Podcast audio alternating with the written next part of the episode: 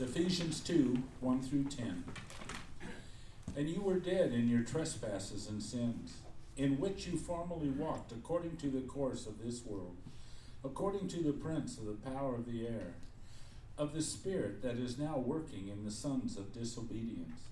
Among them, we too all formerly lived in the lust of our flesh, indulging the desires of the flesh and of the mind, and were by nature children of wrath, even as the rest.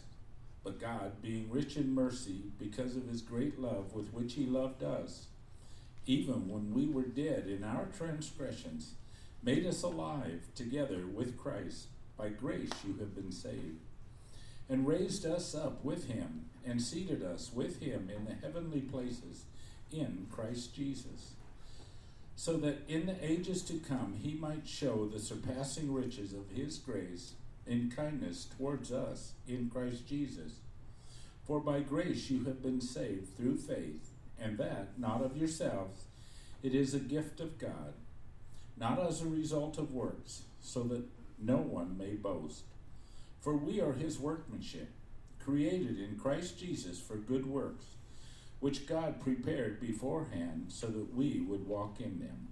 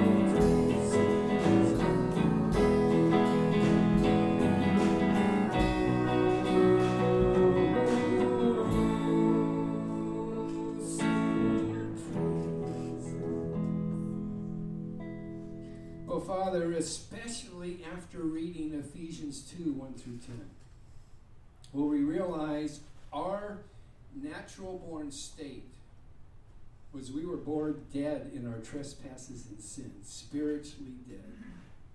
And we spent our life following the course of the world, following really the prince of the power of the air, which is Satan. And yet, you loved us when we were sons of disobedience.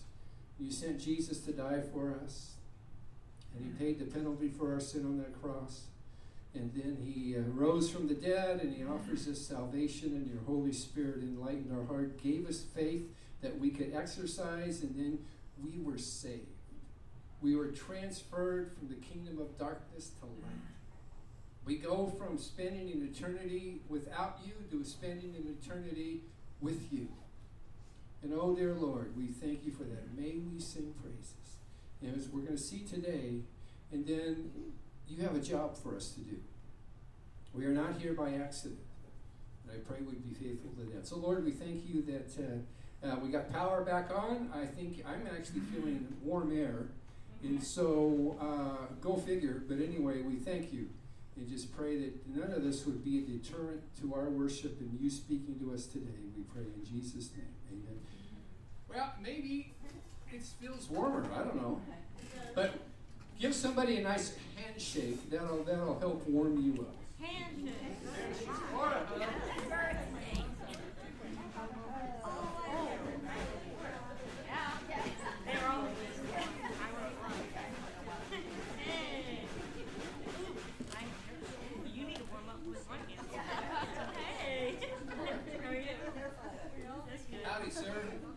Welcome. I'll talk to you afterwards. We'll have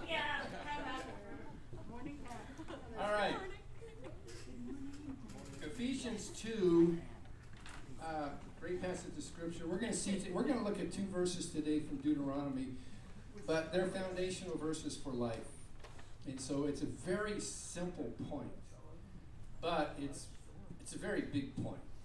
And, and like a lot of scriptural truth, you know, it, it, it's it's well, yeah, there it is. But oh my goodness, the ramifications and how that works and why it works is immense. Ephesians two eight through ten tells us, "For by grace you have been saved through faith, and that not of yourselves; it is the gift of God, not a res- not as a result of works, that no one may boast. For we are His workmanship, created in Christ Jesus for good works." which God prepared beforehand so that we would walk in them. And, uh, oops. And we know Ephesians 1 3 and 4 tells us that He chose us in Him before the foundation of the world. I mean, uh, just get your head around that thought. You are that important that God knew you before He created the universe and the world. And He ordained uh, and designed you for, uh, just the way you are to be used for His glory and for His honor. So that's what uh, that's what this song's about.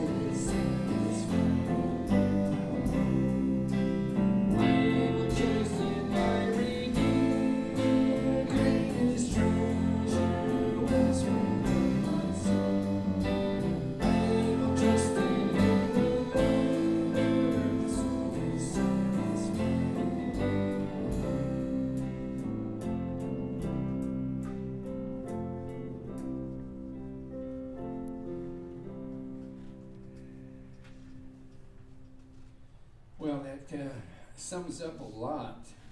We think of the songs that we've sung already, Lord. Because of that and what Jesus has done for us, we realize we have a purpose, we have a future. And it's, it's really, in a lot of ways, it's just mind blowing that you would do all that for us through our Lord Jesus Christ. And so, Lord, as we think about those things, yeah, we sing praises. Our hearts should just be overflowing with gratitude and praise. I mean, bewilderment. I, I love the, uh, the line that says, Two wonders here that I confess my worth because of what you've done for me, and yet my unworthiness because who in the world am I? But Lord, we thank you for that. And again, as we have gathered together uh, this morning, uh, we thank you that, uh, you know, that uh, we have the facilities we have. You know, I, I continually pray when we think about this, we think of our brothers and sisters in the Ukraine that um, have power for about two hours a day, then it goes off for four, and then it comes back on and off and on. Excuse me.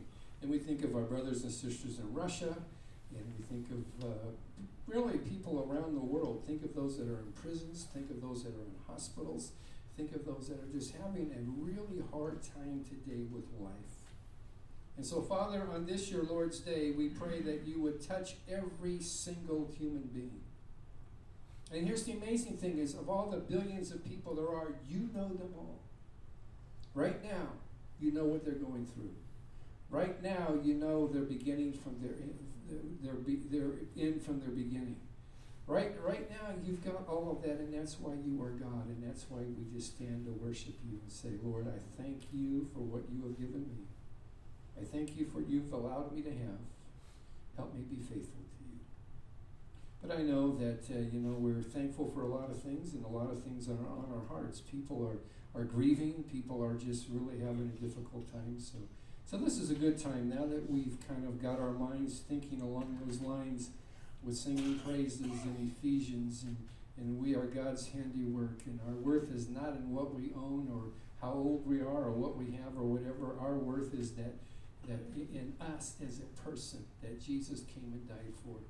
So, with all of that on our hearts and minds, spend a few quiet moments with your God. Prayers of thanksgiving and just offer up to Him whatever's on your heart.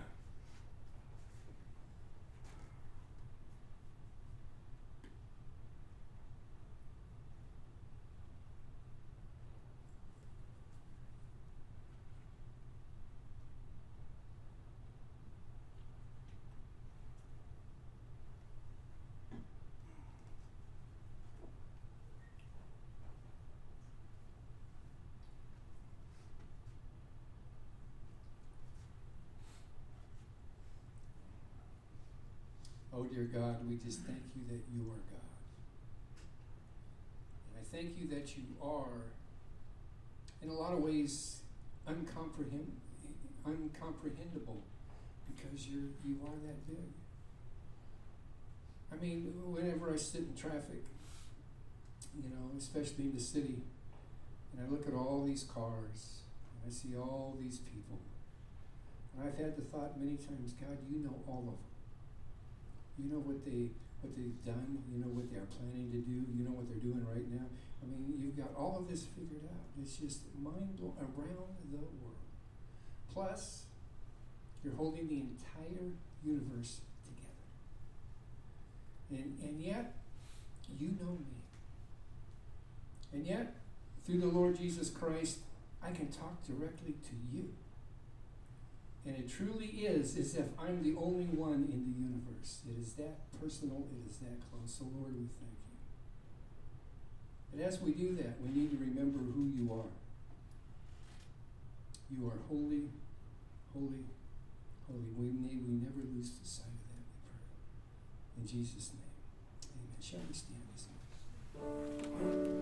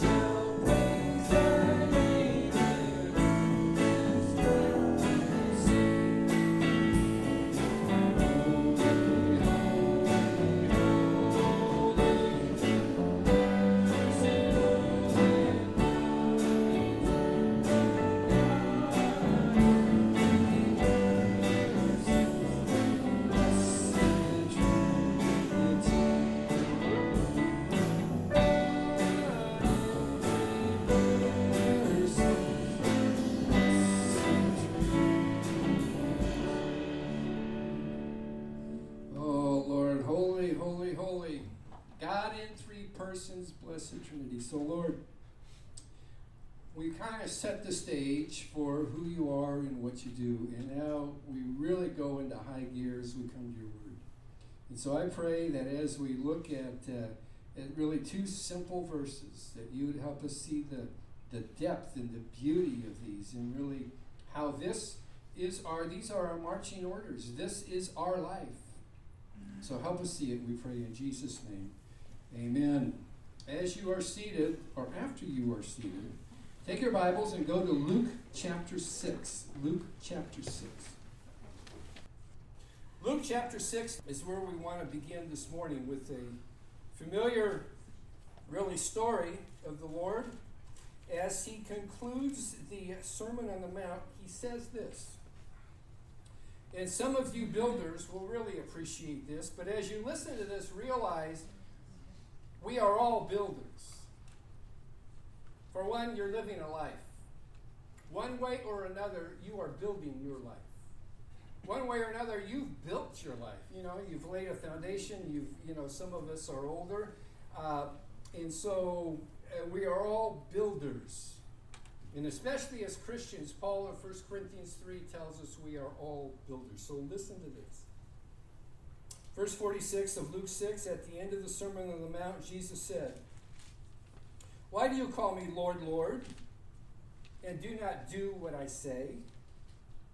Everyone who comes to me and hears my words and acts like them, I will show you whom he is like. All right? He is like a man building a house who dug deep and laid a foundation on the rock. And when the flood occurred and the torrent burst against the house, and uh, when the torrent burst against the house and could not shake it because it had been well built.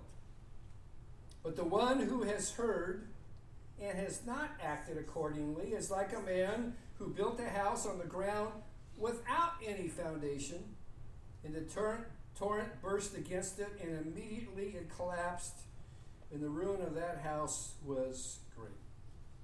What he's, what he's referring to and what he's emphasizing is the importance of a foundation. And he's saying, I am the foundation.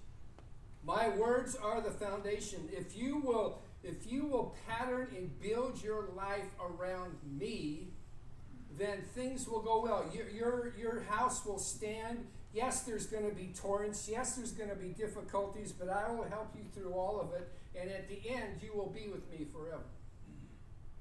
As opposed to the person who wants to do it all on his own, it's going to be disaster after disaster, even though it may look great in this life, disaster upon disaster, and then, of course, they're going to spend an eternity apart from God. So, we want to build a wise foundation. With that in mind, go to Deuteronomy chapter 14 as we go through the book of Deuteronomy, we are looking at the children of Israel about to finally inhabit the land that God had promised them. The land that God had promised to Abraham uh, with, the, with when he called Abraham, remember, there in Genesis chapter 12 at around 296 BC. Now we're at about 1406 BC, so that's 685 years later now they're going to go into that land. Remember that they ended up in Egypt to be uh, saved from starving to death through the through the uh, famine. God had put Joseph there. Great story, right? Because Joseph was betrayed by his brothers, hated by his brothers, really given up for dead, and God was just moving click, click, click, prepared from before the foundation of the world. Joseph ends up being really second in command of Egypt, saves all these people brings his family there. Things are great until a Pharaoh arises after Joseph's dead who doesn't know, uh, didn't know Joseph, and they treat the children of Israel very cruelly. You know, they're there for some 430 years. And so finally, God gets them out, coming to the promised land.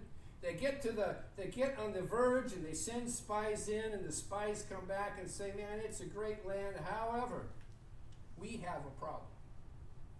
This team is difficult. We don't stand a chance.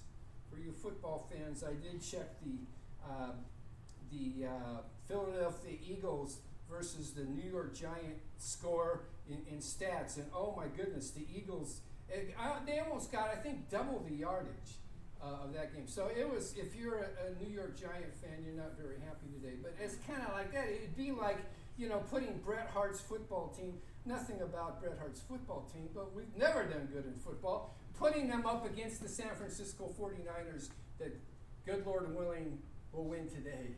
Uh, it, it, you can't do it. And so they looked at that and they panicked and they says, we can't do that. Joshua and Caleb said, well, yeah, they're tough, but you know, God's on our side. We can do this. And they wouldn't do it, so they waited 40 years while that generation died. The next generation now is ready to go in. And so they're standing on the east side of the Jordan, about ready to go in. Jericho is going to be the first town. And uh, Moses has been going over their history. Because this is, remember, these, these are young kids, and some of them were born along the way. And so they, he's given them the background. Really, he's giving them the foundation. Their parents have died. You realize the only two people, the only two adults that entered the promised land that came out of Egypt were Joshua and Caleb. So we've got probably a couple of million people or, or so have, have had to pass away. So now they're on that verge of going in. And what we've seen in the book of Deuteronomy is God, through Moses, is laying this foundation. And he's saying, This is what you do. And over and over and over again, last week we, we noted it that almost every chapter at the beginning, he says, These are the commandments. This is what you must do. And, and it's kind of been in a summary fashion up to chapter 14. And now, when you get to chapter 14, all the way to chapter 26, it gets very specific and very detailed. He's going to lay down how I want you to live. And we're going to see that it, that it, uh, it entails what they eat, it entails how they handle debts, it entails how they worship, it entails how they uh, deal with civil problems, how they deal with marital problems. I mean, it's very detailed. And we're not going to go into huge detail because it's the then and there, and we want to get to the here and now, but there are principles that we'll see that are just fabulous. It all begins in chapter 14 with the first two verses. This is the foundation for the rest of their lives. And it's kind of a summary of what he's already said, but I find it interesting that he uses a term that he hasn't used before, and he uses a term he's not going to use again. You are the sons of the Lord your God. He doesn't use that hasn't used it before, will not use it afterwards. So as we start this big section of the foundation, this is the rule book. This is the playbook. This is what I want you to do. He says this. And it really, it's not hard to understand, but it's very profound. Listen. He says, You are the sons of the Lord your God. You shall not cut yourselves or shave your foreheads for the sake of the dead. For you are a holy people to the Lord your God, and the Lord has chosen you to be a people for his own possession out of all the peoples who are on the face of the earth. It's not that hard to understand, is it? He's telling them who they are. You are the sons, in a generic sense, sons and daughters. You are the, the sons of the Lord your God. Therefore, thou shalt not. And we're going to see there's going to be a lot of thou shouts. In fact, I, I, I, out of curiosity, I tried to count up chapter 14 to chapter 26 how many shall nots there are. And it is a little difficult, so this is a rough estimate. There's about 75 thou shalt nots. Okay? Because you are the sons of the living God. And also, you are the, a holy people to the Lord your God. The, you're a people that God chose you to be a people for his own possession out of all the peoples that are on the earth. He didn't choose everybody, he chose you. And therefore, we're going to see there are about 175 thou shouts. So he's, he's very specific. He says, You know, I'm going to give you a lot of thou shalt nots and a lot of thou shouts. Why? Because you are my sons and because you are a holy people to the Lord your God, me. So here's the bottom line. He's saying basically, I want you to act as you are. Behave in accordance with who you are. You are the sons of God, the Lord your God, act like it. You are a holy people under the Lord your God that He chose, act like it. And unless you have any doubts, here's how. To act like it, you shall not do this, this, and the other thing. To act like it, you shall do this, this, and the other thing. And so it's it's very simple. And, and I just kept going through my mind as you know, it's very simple. All that you got to do is remember, act like who you are. I uh, this week as I was thinking about this and looking at it, I, I looked up. I thought, you know, how how would I have to act if, for example, I was part of the royal family in England? There are rules and regulations. You know that. For example, you know one of the most interesting ones I saw is that when the queen, this was all written when the queen was here. So when the today, when the king stops eating, everybody stops eating. So if you're a slow eater, you better you better really chow it down if he's a fast eater. But that's that's the rule. Is when the king stops eating, you stop eating because you're part of the royal family. And that may actually apply to anybody who's at the at the dinner table. Oh, one thing that the royal family cannot do, you cannot go to bed until the monarch does.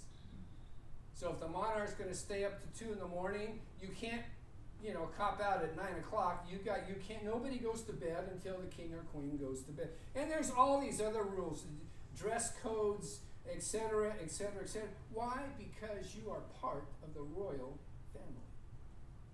So, what God is telling the nation of Israel, and then we'll see when we get to the New Testament, what He's telling us is we are part of a royal family. We are part of the royal family. You are sons of the Lord your God. And you are a holy people unto the Lord your God. So that's pretty simple, isn't it? But it gets very profound.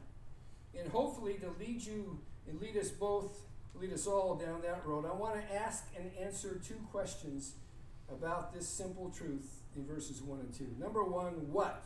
Well, what is he saying? He's saying, first of all, you, as the nation of Israel, are sons of the Lord your God. In other words, we have a relationship.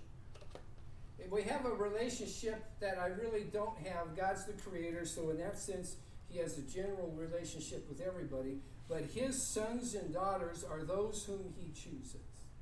Not everybody. So we have a relationship. You are my, you are my children. I'm your father. And therefore, because of that relationship, there are certain things you shall not do. Because this is not what the son of a king does. And the first one he mentions is there in verse 1. Because you are the sons of the Lord your God, you shall not cut yourselves, nor shave your forehead for the sake of the dead. And I thought, why? What in the world is this? Well, this is something that the, pagans did. Remember, they came out of Egypt and there was a lot of pagan worship. Uh, where they are going, uh, the land in which they are possessing, we have seen chapters 1 basically through 13. There's a lot of pagan worship. In fact, you're to go in there and you're to get rid of it because I don't want you worshiping like the pagans. And one of the things they did for their gods in their worship was cut themselves. Now, you may be remembering the, I think the greatest example of this is uh, in 1 Kings chapter 18. Years later, as the nation has uh, really gone amuck, and they are worshiping the Baals, God sent them a prophet named Elijah. And Elijah had it kind of gone along for a while, and then finally says, "You know what? I've had this. Let's let's have a contest. Let, let's have a demonstrate. Let's have a challenge. If, if we're gonna, so we got all the prophets of Baal up there on Mount Carmel, and he says, "Look, let's let's do this." Let's build an altar because everybody sacrificed. Let's build an altar, and whoever's God can bring down fire from heaven to consume the sacrifice, their God, and let's all worship them. All right? So if Baal can do that, then let's all worship Baal. But if God does that, then let's all worship God and, and, and quit all of this back and forth stuff.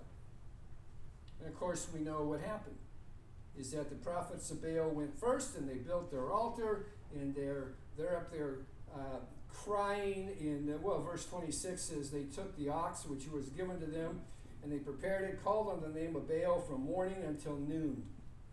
Nothing happened. Oh, Baal, answer us. But there was no voice, and no one answered. And they leaped about their altar which they had made. And it came about at noon that Elijah mocked them and said, and you can just see this almost with a smirk on his face because he knows. He says, Well, why don't you call out with a loud voice? For he is God, and either he's occupied, he's in the bathroom, or has gone aside, or is on a journey, or perhaps he's asleep and needs to be awakened. So just a little louder, please. So they cried with a loud voice, verse 28, and cut themselves according to their custom with swords and, lances until the blood gushed out of them.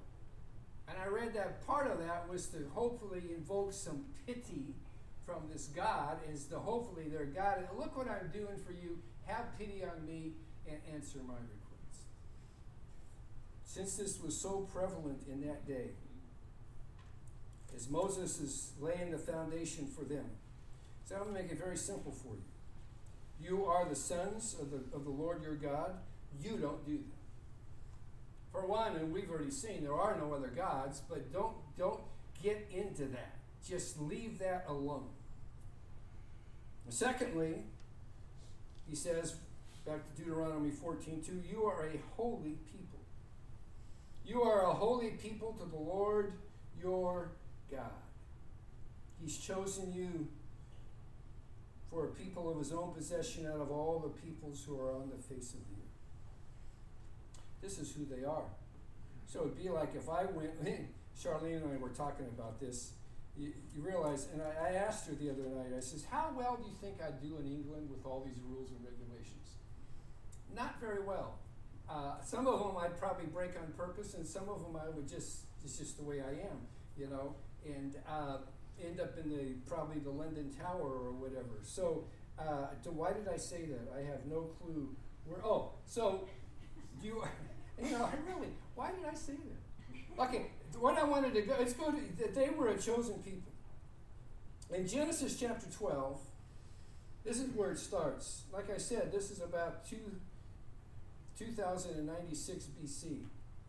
The Lord said to Abram, Go forth from your country, from your relatives, from your father's house, to, to the land which I shall show you. Later, he's going to say, I'm going to give you this land. And he laid out the dimensions, which is Palestine. And I will make you a great nation, and I will bless you, and I'll make your name great, and you will be a blessing. And I will bless those who bless you. The one who curses you, I will curse. And in all the families, and in you, all the families of the earth will be blessed. We're, we're going to see that in a, in a sense then. And of course, ultimately looking to the Messiah, Jesus Christ is going to come from you, and he's going to die on a cross, and that's going to be available to everybody. So, in that sense, the whole world will be blessed by you. But this was a promise made, and then, like I said, some some six uh, well, you know, God fulfilled that promise.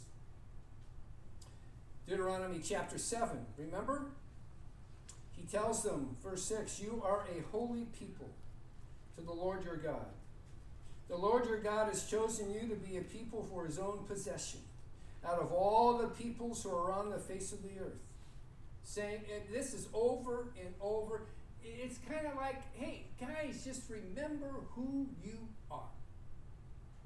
And, and because uh, the Lord loved you and kept an oath which he swore to your fathers, the Lord brought you out of the mighty hand, redeemed you from the house of slavery, from the house, from the hand of Pharaoh, king of Egypt.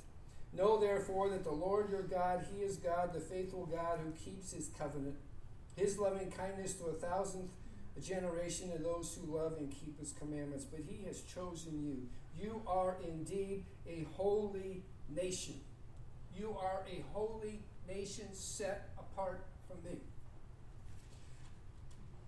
So now we ask, a holy nation?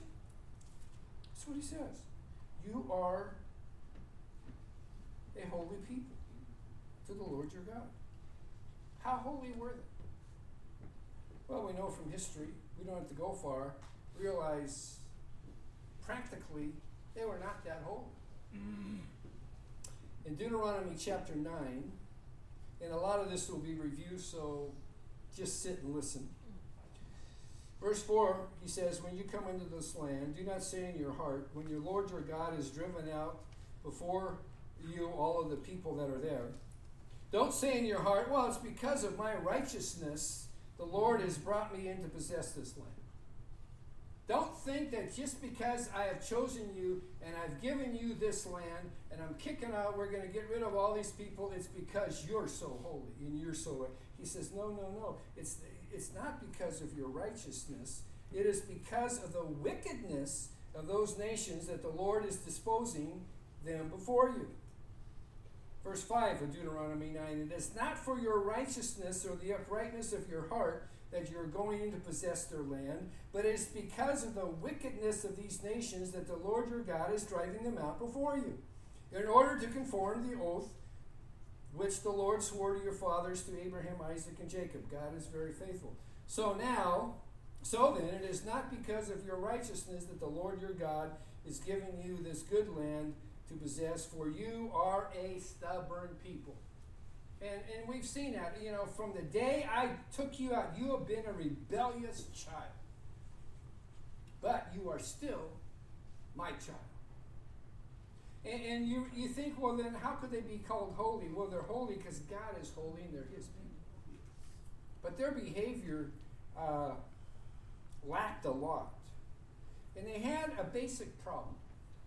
And that basic problem is given to us by Jeremiah in Jeremiah chapter 36. Jeremiah chapter 36. This is as Jeremiah, except it's not Jeremiah, it's Ezekiel 36. Sorry, Ezekiel 36, as Ezekiel is talking about the new covenant. Ezekiel is now talking about you know, the old covenant he gave at Sinai that they're living under in Deuteronomy. Uh, as we move forward in time, the prophet Ezekiel and Jeremiah talk about the new covenant that is coming that Christ instituted through his death, burial, and resurrection.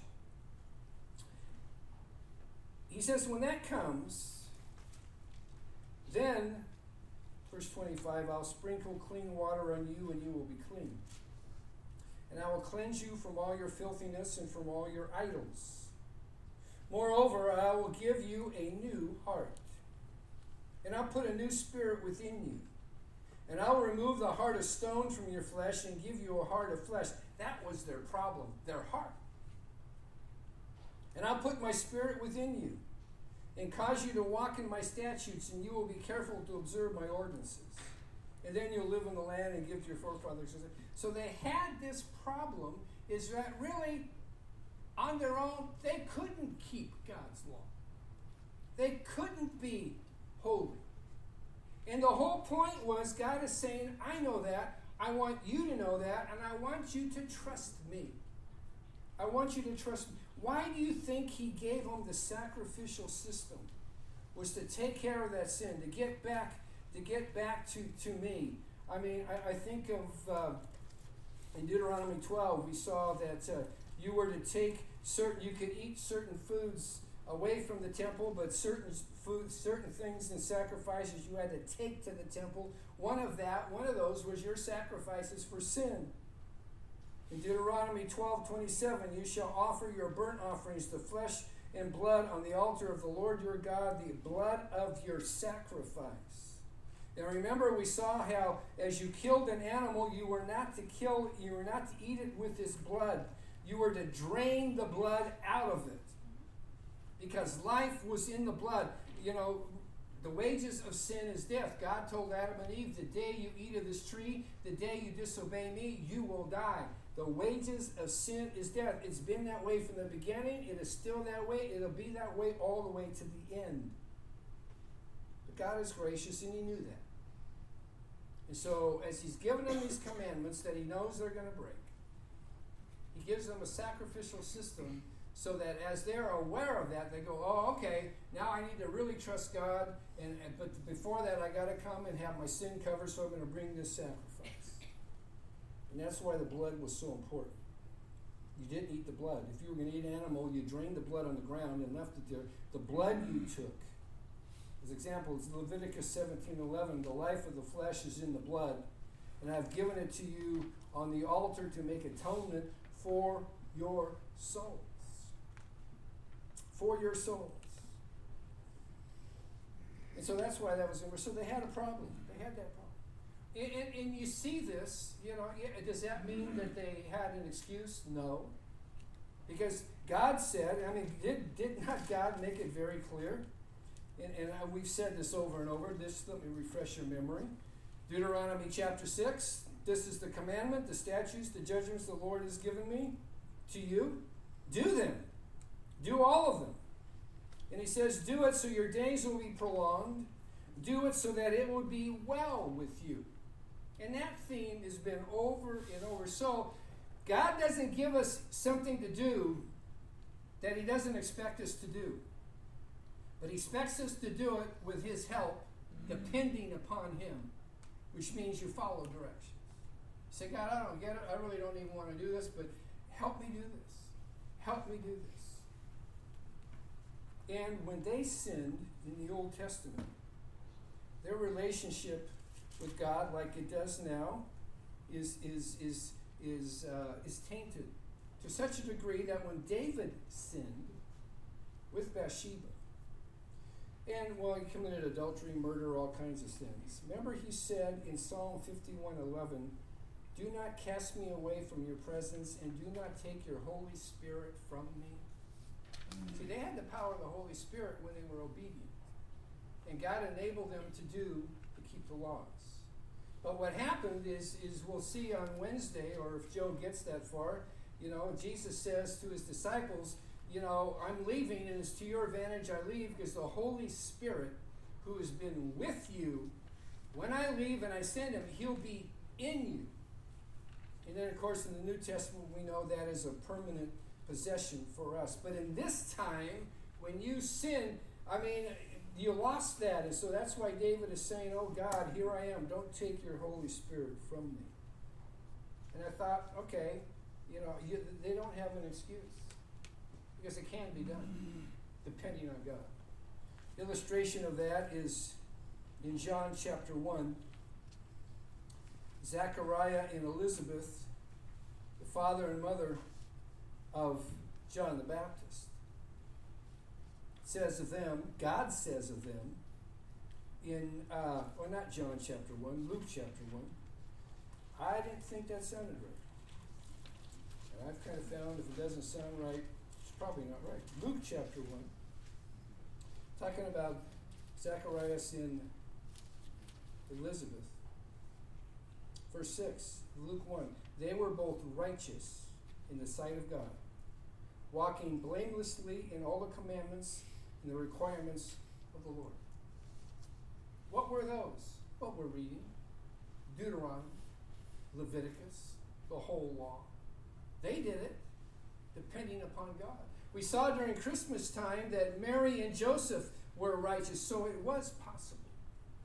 It was possible. So when you read, let's go back to Deuteronomy now. So as you read Deuteronomy 14, where it says, You are a righteous people, you realize, well, their behavior is going to be far from it. But it was possible, and because they are the children of God, this is how they are described. So you get the basic point is your sons and you're this special people, now act like it. You know, and here's how you act like it. You just follow these directions. I think the beauty of all of this lies in answering, asking and answering the second question. The second question is why? Why? Why did God choose us to be sons and daughters? Why, why are we a holy people? Why are there some 75 thou shalt nots in these chapters? And there's there were more. There was hundreds of commandments. Well, you add the thou shalts the shells, 170. Why all of that? So let me go through this quickly. I was thinking, going over this last night. You know, it's too bad we don't have till, you know, the 49er game, which is, I think, at 1 o'clock, but we don't. So I'm going to wrap it up quick. So just think with me, just think with me, and I think you'll find this Really exciting. First of all, the reason why it's so fundamental for them and for us is the simple fact number one, that God's glory he puts on display. God's glory displayed. You know, God's a spirit. How would we know God unless he showed us something? And so we know initially he showed us who he is in creation. In Romans chapter 1, we know that uh, uh, verse 19 tells us, because that which is known about God is evident within them. He's talking about mankind. For God made it evident to them. How did God make himself evident to mankind? Verse 20 For since the creation of the world, his invisible attributes, his eternal power, and divine nature have been clearly seen, being understood through, been, through what has been made, so that they are without excuse. Creation shows us God. God is, is displaying his glory in what he made so we can see it. And you know, this is a cursed world, but you go outside and look at it, it is a beautiful world. And we and God's glory shines even through that curse. And of course we know Psalm 19:1 says, even the heavens are declaring the glory of God. So God, wanting to show us who He is, and I, and I thought about this for years, that, you know, I, I thought, well, why did God do that? Why did God bother creating anything? Why did He do that? Because you know why? God is love, and what does love do? Wants to share. God is that good, He wanted to share Himself with us. So that's why He made all this. He's displaying His glory. So God not only displays His glory through creation, but now watch this one. He displays His glory through His commandments. You learn a lot about a person by what they will allow or not allow. True? You go to somebody's house, and I always, I got a simple rule. I'm in your house, I follow your rules. There are houses I go into, I got to take my shoes off. No problem. It's, I, hey, it's your house. I'm glad to be here. Thank you. And, and, but that tells me something about you. Go to, I don't know what I shouldn't have used that example. But anyway, you know, eh, what, what a person's rules and regulations are tells you about them. Same thing with God. Why did He give all of these rules and regulations? He's displaying His glory. Listen to Deuteronomy chapter 4. Verses 5 and 8 through 8. And, and he's talking about how God communicated to them. Listen to what Moses says. Deuteronomy 4, verse 5. See how I have taught you statutes and judgments just as the Lord my God commanded me, that you should do thus in the land where you are entering to possess it, to keep them. For that, keeping them, is your wisdom and your understanding. Now, watch this. Your wis- so you're gonna. I've given you commandments that are different from the way other people have, and I want you to live in a way different than other people do. So I'm giving you this wisdom and understandings in the sight of the peoples who will hear all these statutes and say, Surely this is a this great nation is a wise and understanding people. For what great nation is there that has a God so near to it as to the Lord our God whenever we call on him? Or what great nation is there that his statutes and judgments are righteous as his whole law which I am setting before you today? He's saying, I am displaying my righteousness through my commandments. So when I say, You shall have no other gods before me, there are no other gods, you're to worship me alone. I'm telling you something about me. I'm telling you that if you worship something, uh, you know, I, I, will, I will respond to that. When I tell you you shall keep the Sabbath, I'm telling you something. I'm giving you this sign. I want you to keep it. When I tell you that I want you to honor your father and mother, I'm telling you. I look at. I designed a family. This is important. I'm telling you about that. And then it goes on. When I tell you not to murder, not to commit adultery, not to steal, not to bear false witness, not to covet, what am I telling you? That I created you to be like me in that sense of sharing my holy. This is the way we are to live. You're going into a land where they do everything but. They worship other gods. They are abusive to their parents. They kill each other left and right. In fact, they burn their children in the fire to their gods. They, they are sexually immoral beyond description. They steal. They lie. They covet everything. You are to be different because you're the sons of the Lord your God. And you are a holy people because I'm a holy people, and I've told you how in my law. In my law. So God displays his glory in creation, in his commandments. Now we come to the nation of Israel in his people. They were to be, the nation of Israel was chosen to display God's glory. Chapter 4 of Deuteronomy, verse 32. Indeed, ask now concerning the former days which were before you, since the day the Lord created man on the earth, and inquire from one end of the heavens to the other, has anything like this been done, or has anything uh, heard anything like it? I mean, we've only got one creator. Verse 33 Has any people heard the voice of God speaking from the midst of the fire as you have heard it and survived? Or has a God tried to go and take for himself a nation from, from within another nation by trials, by signs, by wonders, and by war, and by a mighty hand, and by an outstretched arm, and by great terrors, as the Lord your God did for you in Egypt before your eyes? No. You guys are special. God is displaying all of this through you in what He has done for you. And, and then you think about it what, what has God displayed about Himself through the nation of Israel? Number one, His love.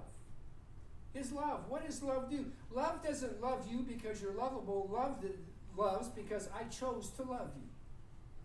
Chapter 7 again. He says, I didn't choose you because you were the most people on the earth. I choose you because I set my love on you. And we see God's faithfulness in his people.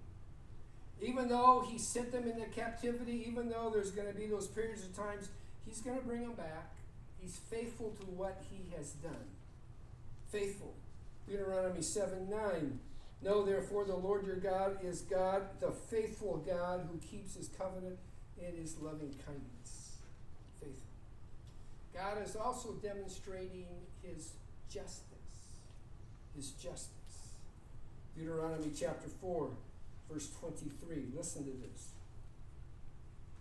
He says, So when you go over there, watch yourselves that you do not forget the covenant of the Lord your God, which he's making with you, and make for yourself a graven image in the form of anything against which the Lord your God has commanded you. I told you not to do that. Everybody else is going to be doing it. Don't do it.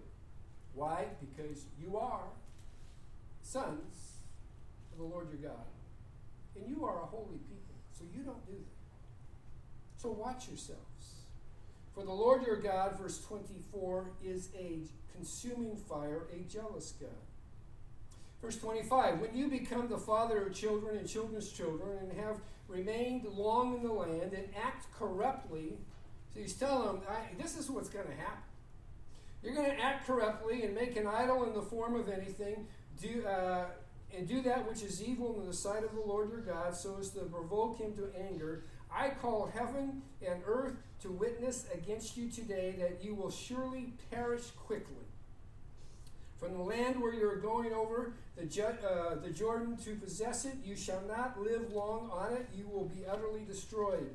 The Lord will scatter you among the peoples, and you will be left few in number among the nations where the Lord drives you. And then you will serve gods, the work of man's hands, wood, stone, which neither see nor eat nor smell and you can add or can do anything for you. This is what you're going to do. And because you're going to break my law that I told you not to break, I'm going to display my justice as I discipline you. God's displaying his justice. But then God also displays his compassion. The passage goes on to say, verse 29, from there you will seek the Lord your God. You will find him if you search for him with your heart and all your soul.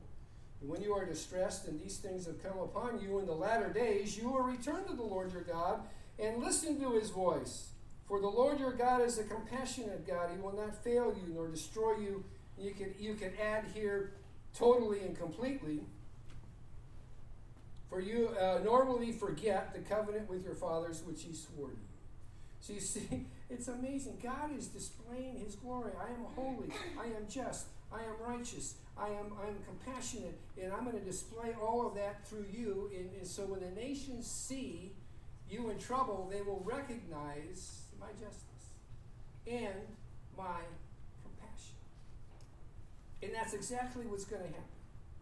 Because we want to get, well, then he's a God of blessing. He's a God of blessing. We know he's a God of blessing. I'm going to bless you. And as I bless you, the nations will see, like we read earlier, what, what nation has, a, has God that gives them such rules and laws? And then they'll say, what, which nation is it who God can do these great things for? When you follow directions, and I do bless you. Read Deuteronomy 11. If you will follow directions, I will bless your, your, your family, I'll bless your crops. We're going to get rid of your enemies. But if you disobey in my justice, I will punish you. But the nations will see that. The nations will see that and they'll be amazed because they're watching God work through his people. You remember when they did cross the Jordan River? Well, yeah, before they crossed the Jordan River, they sent spies, two spies into Jericho, because that was the first obstacle. And the spies came and they sought refuge in the house of a harlot named Rahab.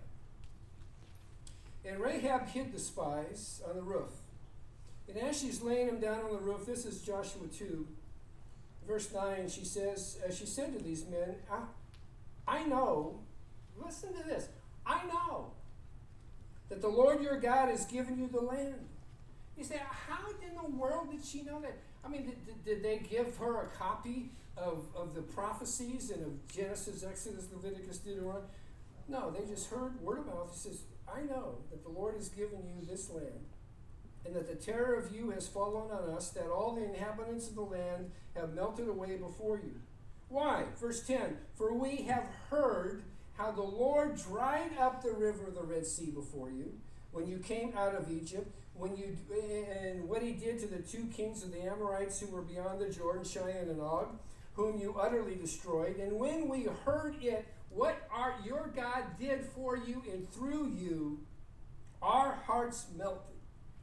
And no courage remained in any man any longer because of you, for the Lord your God, He is God in heaven above and on earth beneath.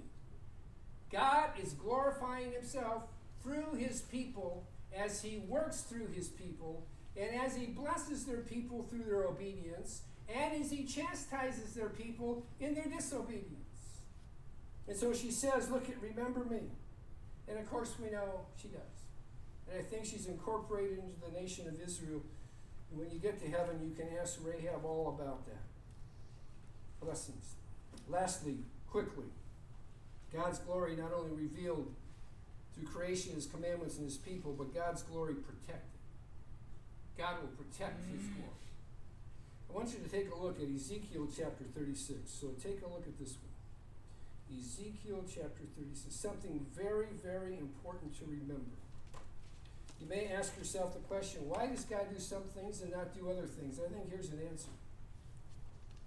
Now, again, this is looking to the future when He's going to bring them back. Now, they're in the land, but they're not completely in the land, so we're looking forward to when Jesus Christ comes back and sets up the kingdom for Israel and with Israel. So, this is looking way to the future. But Ezekiel, during the deportation years, during the chastisement years, says, Ezekiel 36 22, Therefore say to the house of Israel, Thus says the Lord God. Ready? I'm going to, he's kind of talking about, I'm going to bring you back, give you the new covenant. But watch this. It is not for your sake, or house of Israel, that I'm about to act, but for my holy name which you have profaned among the nations where you went. I will vindicate the holiness of my great name, which is profaned among the nations, which you have profaned in your midst, Then the nations will know that I am the Lord, declares the Lord God, when I prove myself holy among you in their sight. And I'm going to prove myself holy among you in their sight. Now, first of all, when I chastise you and when I send you into captivity. If you're in Ezekiel, Jeremiah is one book to the left. Jeremiah chapter 22. It's coming 26, 24, 23. 22, 22, 8, and 9. Many nations will pass by this city. Now he's talking about Israel in their when God sends them into captivity and it's all falling apart. Many nations will pass by this city and they'll say to one to another, Why has the Lord done this to this great city? Why is God doing this to his people? Because you see, it, it, could be like, you know, what kind of God is that? Why?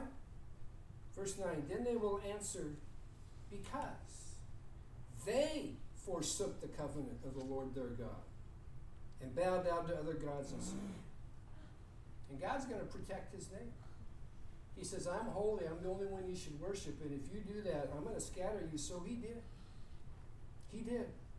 God protects his name. Okay, we're going to stop. Well, no, I got to go to the New Testament real quick. So you go back to Deuteronomy 14. When you read these two verses, I would encourage you to keep all that in mind. And really, that's the beginning. That's kind of the top of the iceberg. The more you think about those things, the more you go, oh my goodness. No wonder there's all these thou shalt and thou shalt nots. Because they're going into a land that don't have that. They're going into a land basically, the, you know, dominated by Satan and demons.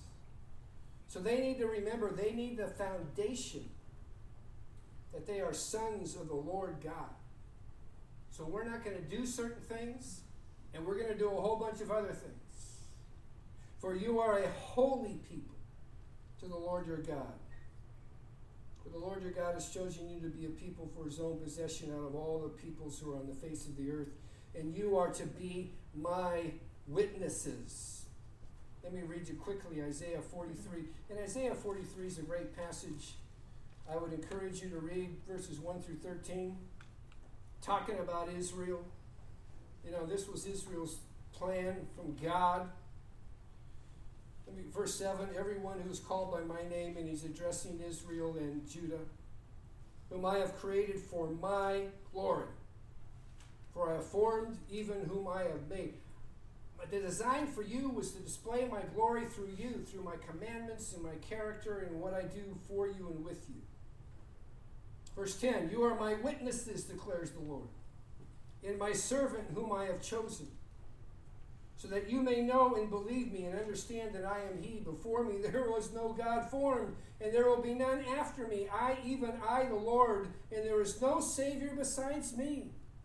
It is I who have declared and saved and proclaimed, and there is no strange God among you. So you are my witnesses, declares the Lord, and I am God.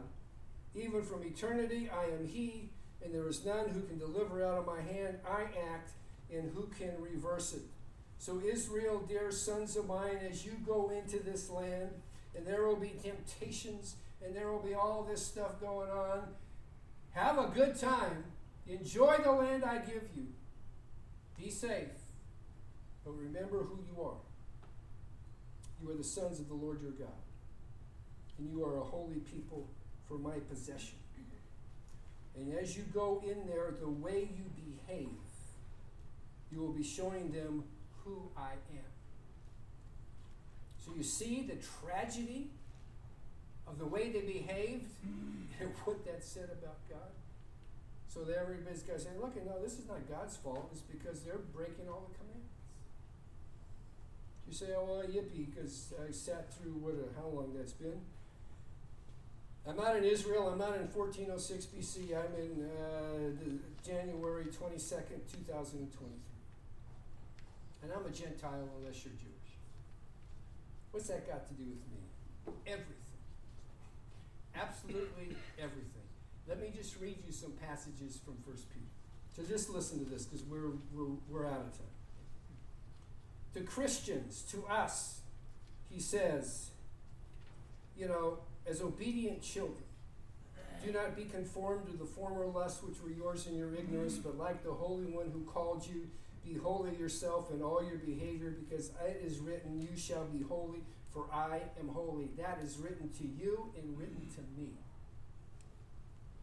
And then, and then he says, You are a chosen race, a holy priesthood, a holy nation, a people for God's own possession, that you may proclaim his excellence, excellencies among of him who called you out of darkness into marvelous light. For you were once not a people, but now you are the people of God. You had not received mercy, but now you have received mercy. Therefore, he, he says, Beloved, I urge you as aliens and strangers, because our citizenship is in heaven, to abstain from fleshly lusts, which war against your soul, and keep your behavior excellent among the Gentiles, so that in the thing in which they slander you as evildoers, as they observe them, they will glorify God in the day of visitation. Why? Because he will be glorified through you, through what he has given you to do, through the salvation he offers in Christ, and his people watch your life. Just as that was, was supposed to happen to Israel, and to a degree it did, because God they saw God's justice and they saw God's good. He hasn't destroyed them. And that's the way we're to live. Chapter 4.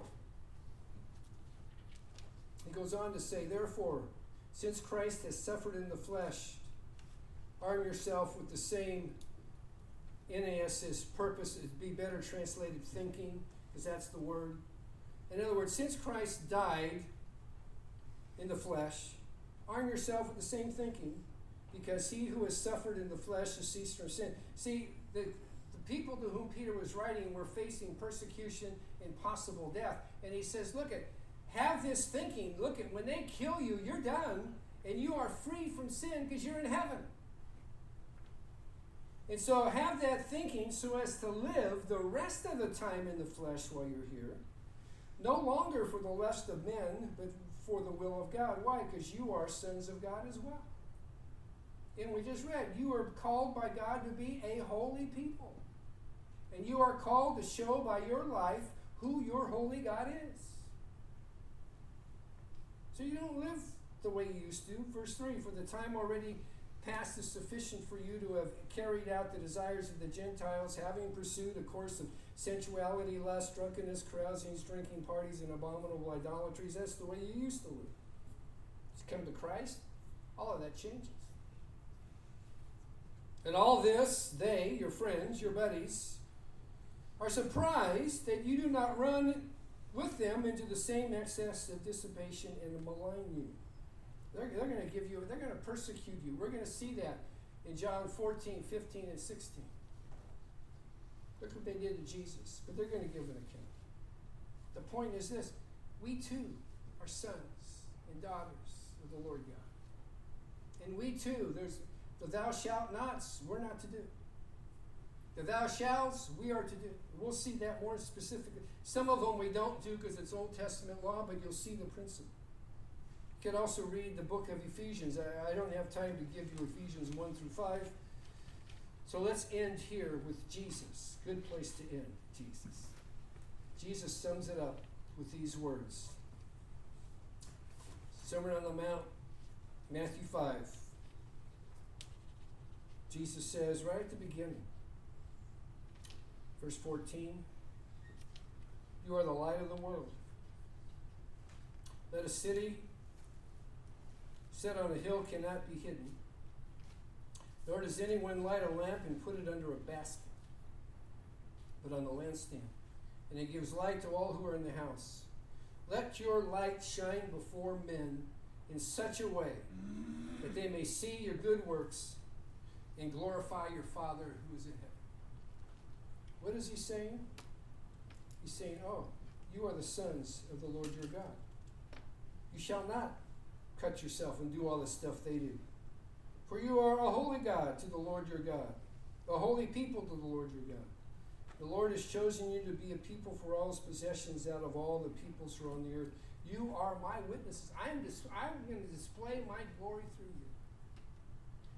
Now that is who we are as believers. So, so there's never a cause really to think, Woe is me. Because, oh my goodness, God is designed to show his glory through me.